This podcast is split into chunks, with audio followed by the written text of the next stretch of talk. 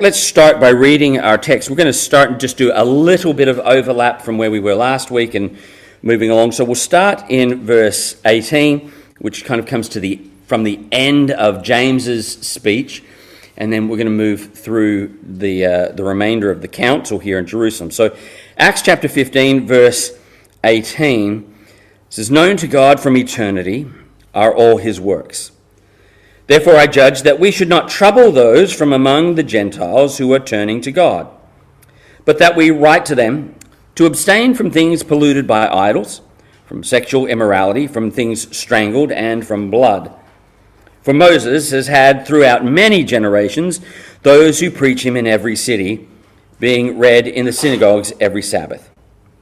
Then it pleased the apostles and elders with the whole church to send chosen men of their own company to Antioch with Paul and Barnabas, namely Judas, who was also named Barsabas, and Silas, leading men among the brethren.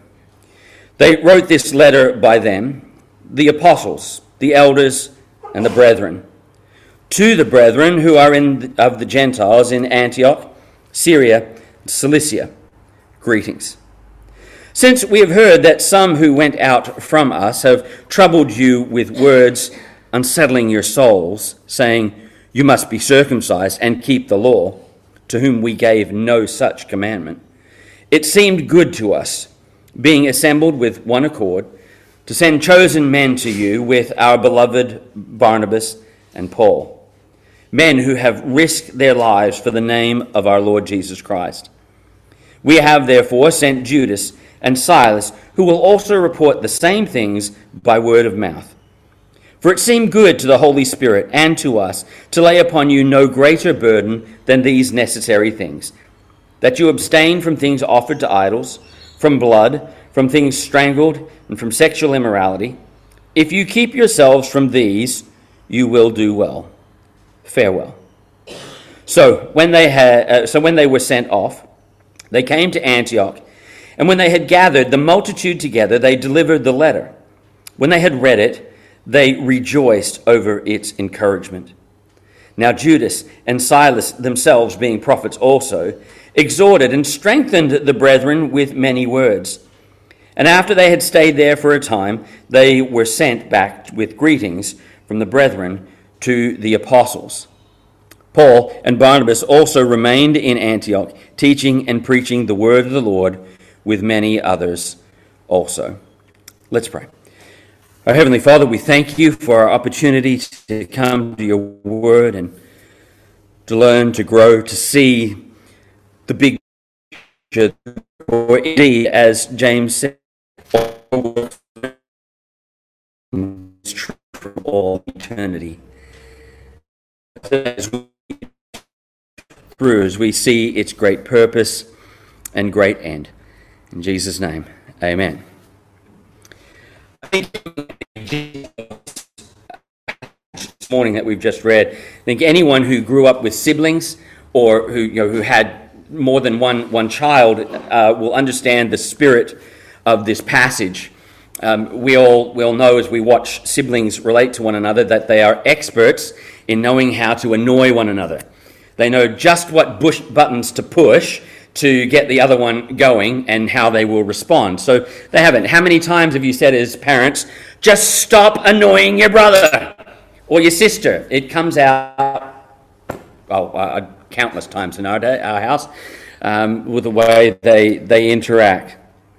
In Acts 15, um, the, the first part of this relationship, the first part of the, the counsel that comes along here establishes the family relationship. So between the Jews who are in Jerusalem and the church there and, and those throughout, well, particularly Antioch, but beyond that, the Gentiles, the first part which we looked at last week established that common ground, that relationship of family in Jesus Christ, apart from the law. The law plays no part. So now, as we come into this second part of the council with the letter and, and what goes out, now we're talking about how to care for that relationship. So now the relationship has been established, what is at the core and the base of it, that it is Jesus Christ alone. How do we interact as brothers and sisters in Christ who come from such different backgrounds? Where, where things like this issue of the law can come and bring division. So it's kind of like here the Jews writing a letter to them and saying, Look, just don't annoy your brothers. And let's to do this. It's helping us understand the family relationship, how to keep peace and unity in the house of God and the people of God. The common ground of salvation by grace through faith in Christ alone is the bedrock of that. It is the foundation of that. That's been established. So now we're talking about fellowship. How do we fellowship? Like the common bond of salvation, there is a common ground in the fellowship of believers, how we unite to one another. And it's established in this council that the law, that good works, and, and all those things, they, even a change of life isn't necessary for salvation. So you don't need any of that. You don't need to present a good sacrifice to God so that He'll accept you for salvation in any way. None of that is, is needed. But rather, while we don't have to change our lives to come to salvation, what is being established here is also that salvation will result in a changed life. That it will result in a life which seeks peace and goodness between our brothers and sisters in Christ is we're not living to keep the law, but in love give glory to God alone as he deserves. So, our main theme last week, as we looked at the first part of this, was that salvation is in Christ alone. And that continues naturally through this to see the next great truth of Scripture, one of the great truths of, of all time. We are saved in Christ alone for the glory of God alone. So, how can the glory of God be shown in our life? How can that come out? There is, of course, much that can be said, and through the years we have said a great deal on this topic about the glory of God, what it means to live for God's glory, what it is. And so there's a, whole lot that we could say on this, but today we want to consider just two areas that relate to this passage uh, as we see and draw them out. And I'm sure there are more things we could take out in this regard, but I want to narrow it down to just two main ideas here that we see in this passage about how we can live for the glory of God, having been saved in Christ alone. And so the first of my thoughts this morning is this as we look at the beginning for the glory of God in our worship. The glory of God in our worship. Verse 19 says, Therefore, I judge that we should not trouble those from among the Jews who are turning to God, but that we write to them to abstain from things polluted by idols, from sexual immorality, from things strangled, and from blood. Uh, that same principle or that same instruction is repeated in verse 29. Those instructions about what the, the Jews of Jerusalem are asking the Gentiles to follow. Now, for some, that may seem uh, a little confusing. We have just read, and we've just gone through the first portion of this council in Jerusalem, where they have established that salvation has nothing to do with the law. You don't need to keep the law. The, the law is ended in Jesus Christ, so it bears no burden on the believer. So we've just gone through all of that. So what seems a little confusing here is now why are they asking them to follow the law? They say, well, we don't want, they don't have to follow the law, but let's write to them that they follow these four aspects of the law. How are, how are believers of such different backgrounds supposed to have fellowship? And that's where we're getting down to here. And it comes to this place, one of the great truths that Jesus talked to us about. We, we saw this take place through the first part of Acts chapter 15, and it plays out further here. The two great commandments that God gives is to love God above all and then to love. So the glory of God in worship begins with a love for God. To love God above all else. So, what we have here, when we read the Jerusalem church writing to the, the Gentiles and saying, Look, we don't expect you to follow anything else, but here are four things. These four things we, we lay out. Uh, rather than giving a binding law for them to follow, what we see here is rather an agreement. An agreement based in mutual love and respect an agreement that comes between Jews and Gentiles on the basis of our love for God. It boils down to this thought, really, as they give these instructions to the Gentiles. It's really coming down to this one main thought that is that we need to worship God purely. And that's where these four things particularly come to, to speak to us about worshiping God purely. We could, as we look at these things listed here, we could go back to the Old Testament and see their place in Israel's law and in Israel's society. Leviticus 17 says significant portion on these particular issues, and we could go back and look at that and work through and see how it, uh, it all plays out and, and what it was there for. But in what we're doing here, those, those details and how these things fit into the law really aren't relevant. It's not the law aspect of it which makes these things so powerful and so important in the text here. What makes these relevant is how the law, these things particularly here, set Israel apart from other nations. And that was a major part of what the law was. It was to set Israel apart from the others in their worship of God. And so these four things, which are listed in verse 20 and verse 29, these things seem to have particular reference to how we worship. These things and how we worship. These were, were issues which were most clearly, they, they most clearly separated the worship of Jews and Gentiles. So, in, in uh, the worship of Gentiles and, and the pagan world, so those outside of, of Israel who were worshipping other gods, the Romans and the Greeks and, and the others, as you, you see constantly through Acts and further through.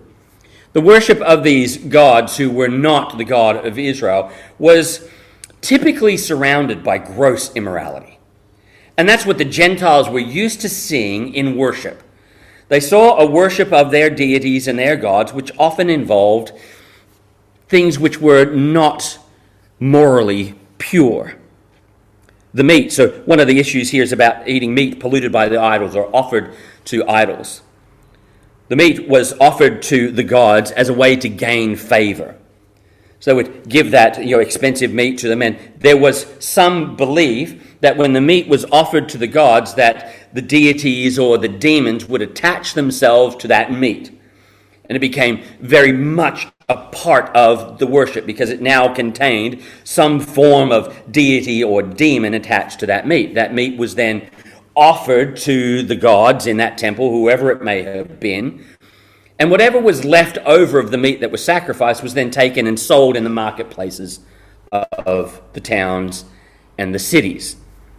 And so, for some, and we'll, we'll see here in a moment, even some of the Gentiles, to eat that meat because of the connotations it had, because of the relationships it had to uh, pagan worship, became a bit of an issue for people in seeing that. The temples of the pagan gods were often filled with what were called priestesses, but they were essentially just religious prostitutes. So morality was not high on the list and high in the things of, of pagan worship and the worship among the Gentiles. There were also rituals that would go through uh, these places which involved drinking the blood of the animals and things like that, and that brings us a little bit to the blood. But blood had a very, uh, a very high place of honor amongst Israel and amongst the, the people of God because it held a, a special significance Blood for Israel was a sign of life, it was a sign of redemption.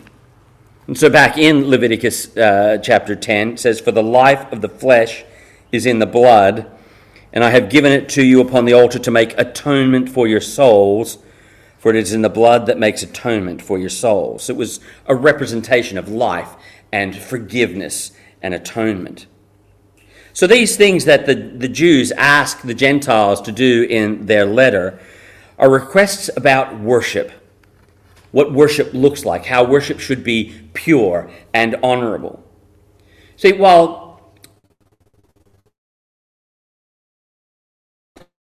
binding effect over believers because it was the Old Testament law fulfilled in, in Christ, what it did do for the Jews, though, knowledge of God that other nations did not have.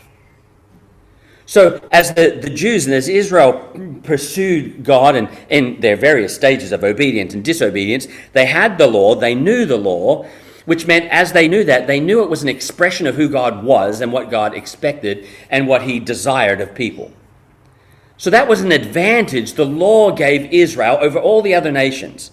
They had an expression of what God was like and what he expected. So now, as we come to the Christian era and the Jews uh, begin to get saved and the Gentiles begin to get saved, the Jews still have this advantage to them. As they enter into the worship of God and, and Jesus Christ and what salvation has brought, they also have this path behind them of what God is like. Something that the Gentiles don't yet possess. The law may not bind, but it does not, the fact that it doesn't bind doesn't change the nature of God.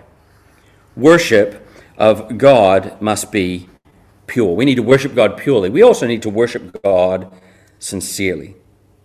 Some may look at the requests and say that they are trying to bind again, but these are not what is happening here. They are given in the spirit of worship. Note that these are the only things that they ask them to do.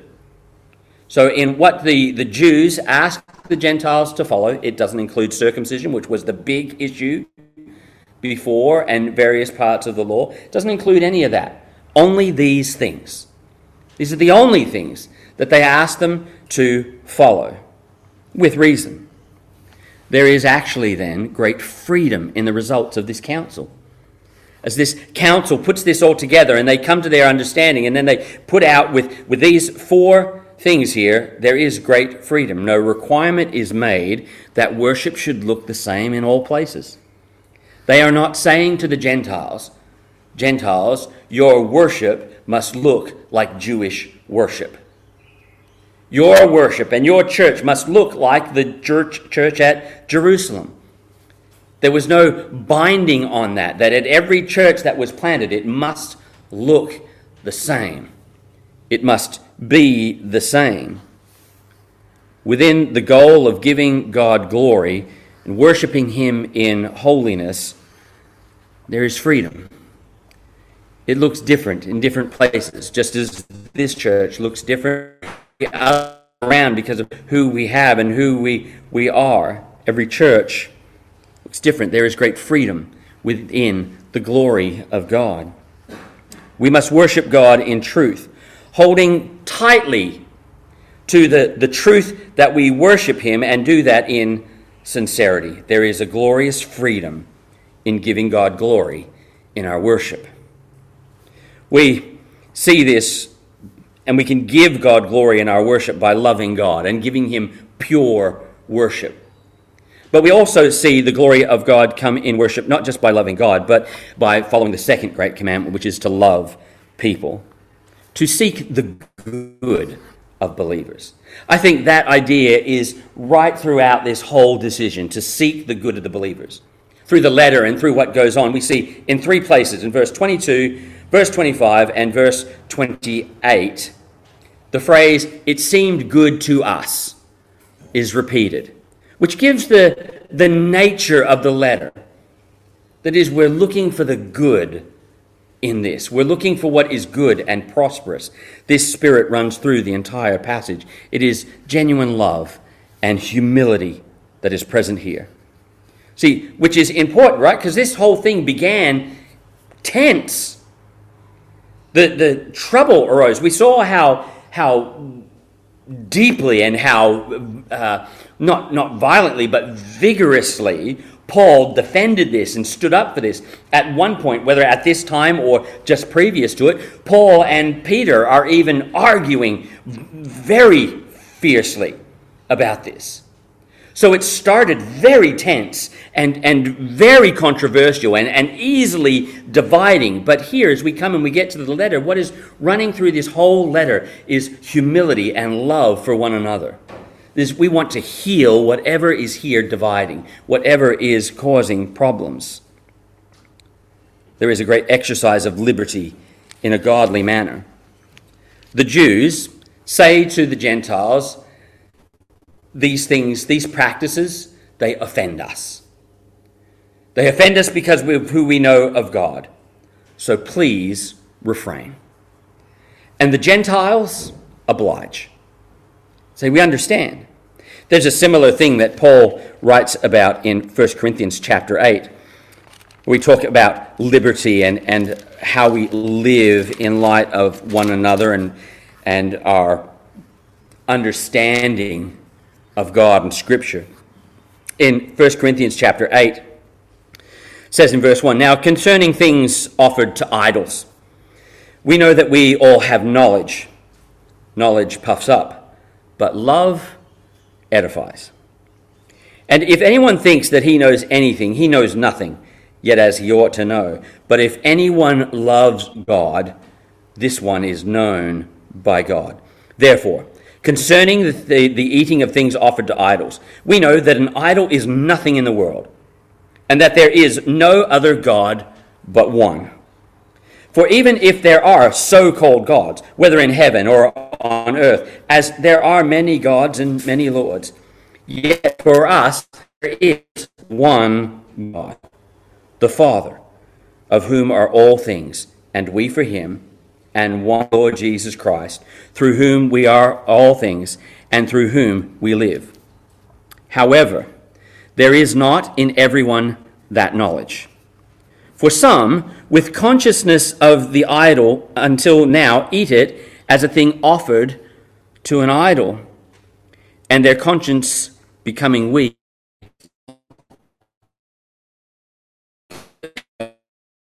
eat, are we better? Nor if we do not eat, are we the worse? But beware, lest anyone, lest somehow this liberty of yours become a stumbling block to those who are weak. For if anyone sees you who have knowledge eating in an idol's temple, will not the weak emboldened to eat those things offered to idols? And because of your knowledge, shall the weak brother perish for whom Christ died? But when you thus sin against the brethren and wound their weak conscience, you sin against Christ. Therefore, if food makes my brother stumble, I will never again eat meat, lest I make my brother stumble. Could believers eat this meat that was offered to idols? Yes, yes, they could. As Paul says here, it's, it's just meat. These are just empty idols. It's, it means nothing. You can eat it, doesn't make you better. If you don't eat it, it doesn't make you worse. Can a believer eat the meat? Yes. If it is going to offend a brother and sister in Christ, should a believer eat it? No. No. Exercise your freedom in love. Just consider who are you in front of. Consider who you are uh, uh, in the, the company of. Romans 14 says the same thing and gives a, a very similar principle here. In, in Romans 14, verse 12 and 13, he says, So then each of us shall give account of, him, of himself to God. Therefore, let us not judge one another anymore, but rather resolve this not to put a stumbling block or a cause to fall in our brother's way. That's the principle at stake here. That's the principle. In love, I do not want to put anything in front of my brother or sister in Christ that is going to cause them issue in their growth in Jesus Christ. I'm going rather to stoop down to their level and help bring them up. Teach and encourage. I'm not going to put a stumbling block in front of them for what may be a cause of trouble in their life says in verse 29 of our text in Acts 15, they say at the end of their letter, if you do this, you will do well. That is, you will live well, you will prosper. If you follow these guidelines, you will prosper. So does that mean then that if they follow these guidelines and they prosper in this life, that, and that God will be glorified? Does that mean that we need to rigidly keep these rules to prosper and to give God glory? No. No, the rules aren't here so that we keep those rules to please God. That's law. It's true. The prospering will come. The good life will come when we follow these things because a love for God and a love of others is above all. Why will I prosper if I follow these rules? Is it because I'm following the rules and God is happy? No. It's because I am showing my supreme love for God and my love for the people around me. I don't want them to stumble, I want them to grow. Verse 21 adds uh, another reason why this would be so. It says, For Moses has had throughout many generations those who preach him in every city, being read in the synagogues every Sabbath. There's Jews everywhere, he says. In all your cities, there's Jews there. And every Sabbath, what are they learning? They're learning the law. And what is it that you're wanting to do in your city? You're wanting to. So don't do anything that's going to stop you reaching them. Don't do anything that's going to offend or cause problems. Be a good testimony. Do the best you can to reach the people for Jesus Christ. Paul has another perhaps familiar passage to us in 1 Corinthians chapter 9. Verse 19 in 1 Corinthians 9, he says, For though I am free from all men, I have made myself a servant to all, that I might win the more. And to the Jews I became as a Jew, that I might win Jews. To those who are under the law, as under the law, that I might win those who are under the law. To those who are without the law, as without the law, not being without the law toward God, but under the law toward Christ, that I might win those who are without the law. To the weak, I became as weak, that I might win the weak. I have become all things to all men, that I might by all means save some. Now, this I do for the gospel's sake, that I may be partaker of it with you. What he is not saying there is that it doesn't matter what you do as long as the end works out. You know, it's not, it doesn't mean you can do anything to be a witness. What he's saying is don't be a stumbling block. Don't pursue things in your life which you are free to do. We have freedom to do, or there's freedom to eat this meat. There's freedom to these. You, you have freedom, but, but don't be an idiot about it. Don't do something that you know is going to cause somebody in your life, a believer, to stumble. I saw this week there's a was a, a pastor in the in the U.S. in I think Montana or somewhere like like that, and he was uh, kicked out of a petrol station some time ago because he referred to the uh, the person who was helping him, who was a trans person, by a male pronoun. So they kicked him out of the the petrol station for that disrespect. Now, as a result, or in response to that, this pastor sued them and apparently won the court case. And proclaimed then afterwards, We won. We won. Is transgenderism against God's law? Yes. Yes, it is. Did this pastor really win? I don't think so. A stumbling block has been put up between him and the people there. That's what we mean by this. Don't be a jerk about Christ. To do what we need to do to reach the people with Jesus Christ and find true salvation. This was a bold decision by the church at Jerusalem. You know, they are finally here, setting out and laying out before everyone. Gentiles are loved by God and accepted by Him. That's a big statement for the church at Jerusalem. How can we reach the world for Christ? Just like loving God leads us directly to love others, uh, so true worship of God leads directly to our influence of our relationships. So we want to look, one, at the glory of God in our worship, which we have done briefly, and now, finally, the glory of God in our relationships. They send a letter from verse 22 through the end, uh, of, of our passage here from Jerusalem to the Gentiles. And in here, as we, we see some lessons about the glory of God in our relationships, we see a truth here which is to pursue the peace of God. Pursue the peace of God. That begins, I think, by taking responsibility. By taking responsibility for our place in what goes on. The letter is sent to the churches, and it doesn't just go to Antioch, they specify others. So this letter was probably taken beyond there around. So it seems that these false teachers have, have fairly quickly moved themselves out. In fact, we find them further through uh, Paul's travels. Galatians is a big issue uh, with that.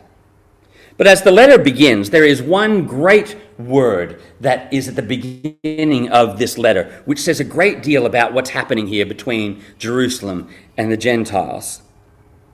So it says they wrote a letter in verse 23 the apostles, the elders, the brethren. And it says to them, to the brethren. To the brethren. That is, a magnificent statement of peace and love the Jews who, where this all began as a, a, a, thing of can they be saved or can't they be saved? Where do they fit? They write a letter to them and they say, Your family. We believe you to be family. There is much to separate these two groups of people. Yet, because of Jesus, there is unity, there is love.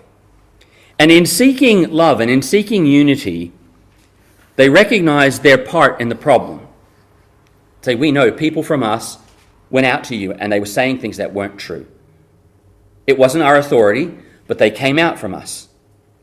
We recognize that caused you great distress, great turmoil of soul. So, in seeking peace, they recognized them, place in problem, and Jerusalem wants reconciliation. They didn't take this lightly. Verse 28 says, For it seemed good to the Holy Spirit and to us to lay upon you no greater burden than these necessary things. It is, they, they didn't try to seek their own benefit, their own will in this. Well, here we are, we're the Jews, and this is where it started. So this is, they, they prayed, they sought the will of God, they sought God's glory, not just in their forms of worship, but in their lives. There are good lessons here, I think, in the way they interact about building strong relationships through our differences to pursue the glory of God in, in every way. Jerusalem invested in this reconciliation. So when the, the, the council was done, they came to their conclusions, they wrote their letter, they sent it back with Paul and Barnabas, but they didn't just send the letter back with Paul and Barnabas. They picked two of their best, two of their brightest leaders, and said, You go with them and you talk to the church for us and tell them, This is our heart. This is what we believe. This is what we want. They don't just send a letter, but they send it by the hand of two key people. I don't watch much uh, uh, reality TV, but I, I, do tend to watch The Block. And the, the other day there was there's rifts and there's problems in it because there's always drama, isn't there? And problems go on one of the couples who's caused the problems decided that they were going to send some gifts to the other teams. Now, it only made problems worse because here's what happened. They, two of the people that they liked, they took the gifts to themselves. And the other two people, which they didn't like, they sent it by somebody else. And what was the result? The people who got it by somebody else thought, not very genuine. Something's not right here, it's not sincere. Why? Because we want to know if somebody is making an effort in our lives to make reconciliation, we want to see they really mean it. Show up. Jerusalem did exactly that. They were not content to just send a letter and say, Yep, that's what we believe. We like you. Said, No, we're going to send our people and we're going to invest here. If we want reconciliation, we need to invest ourselves in it. Show up. We give God glory when we take responsibility for our part in the difference. So, take responsibility and seek a way forward. That's what this letter is about, about seeking a way forward. Everyone here desired what is good and what would glorify God. Was this solution perfect? No, it wasn't. This wasn't the perfect solution to the issue. Problems would still arise. There would still be issues along the way on this very same thing. So the solution wasn't perfect. I suspect that Paul probably wasn't very happy with it as a whole. There were things in there that he said, well, we don't really even want these restrictions on Gentiles. Can we just teach them and let them let them let them go? So there's probably some suspicion I have there that it didn't sit real well with Paul, but he accepted it. Jerusalem may have wanted to add a few other points to the issue, but they didn't. They went away. But though it was not a perfect way of dealing with the problem, it was a way for all of them to express love. By coming to this point, they could all express love. We want God glorified in our relationships. There's an old saying that goes something like this Sometimes the perfect gets, way, gets in the way of the good. They could have sat down and tried to figure out some perfect way for this to work out, and nothing would have been a solution which was good, where both of them could look at it and say, In love, we will pursue this. Look for ways to heal and reconcile and spread the joy of God. Seeking peace spreads joy. It may not have been the perfect solution, but it did bring joy. It tells us in verse 30 that when the letter was read, the people of Antioch were filled with joy and comfort and strength. Why? Because the Gentiles now knew they belonged. It reassured them. It comforted them that their salvation was full. Reconciliation was made. Peace was won. Love ruled in their hearts.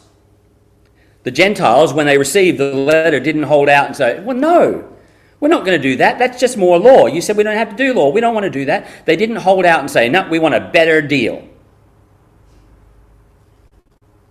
They showed love and said, Look, if this is going to help our brothers in Christ, we're willing to take that. We're willing to do that. To show love, to find a way forward. By receiving this, they express mutual love. God then is glorified. It tells us that when that was done, Silas and Judas, Judas we don't know much about other than this. Silas we will see further as we move along into chapter 16 and, and beyond. Uh, but we're told that they are prophets in Jerusalem and they stay for a while to encourage the people in the Word of God. They encourage God's people in God's Word, which bound them together more tightly, encouraged them, and, and built them up. Salvation unifies us with God, but it also unifies us with one another. This is the beauty of the gospel. Salvation is by grace through faith in Christ alone and none other no laws, no works, no requirements. Salvation is free. I don't need to change my life for God to accept me. So I don't need to clean myself up or, or get rid of things in my life so that God will say, Yep, you're at a, a suitable place for me to take you in now. But when I accept Jesus, He will change my life. He will make a difference. Salvation comes through Christ alone, which leads me to live a life for the glory of God alone.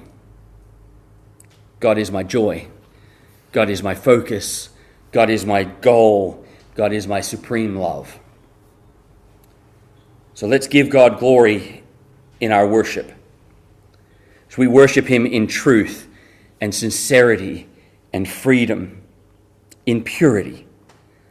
Let's worship Him by loving those around us. And let's give God glory in our relationships by pursuing peace and spreading joy. For the great end, the great cry of the Reformation and the great cry of all history, Soli Deo Gloria, for the glory of God alone. Let's pray. Our Heavenly Father, we thank you for your word. We thank you for the examples we see and the work that you did in these groups of people. how through the glorious freedom of your salvation, you brought a bond, you brought peace, and you brought joy. As these groups sought your glory and your goodness.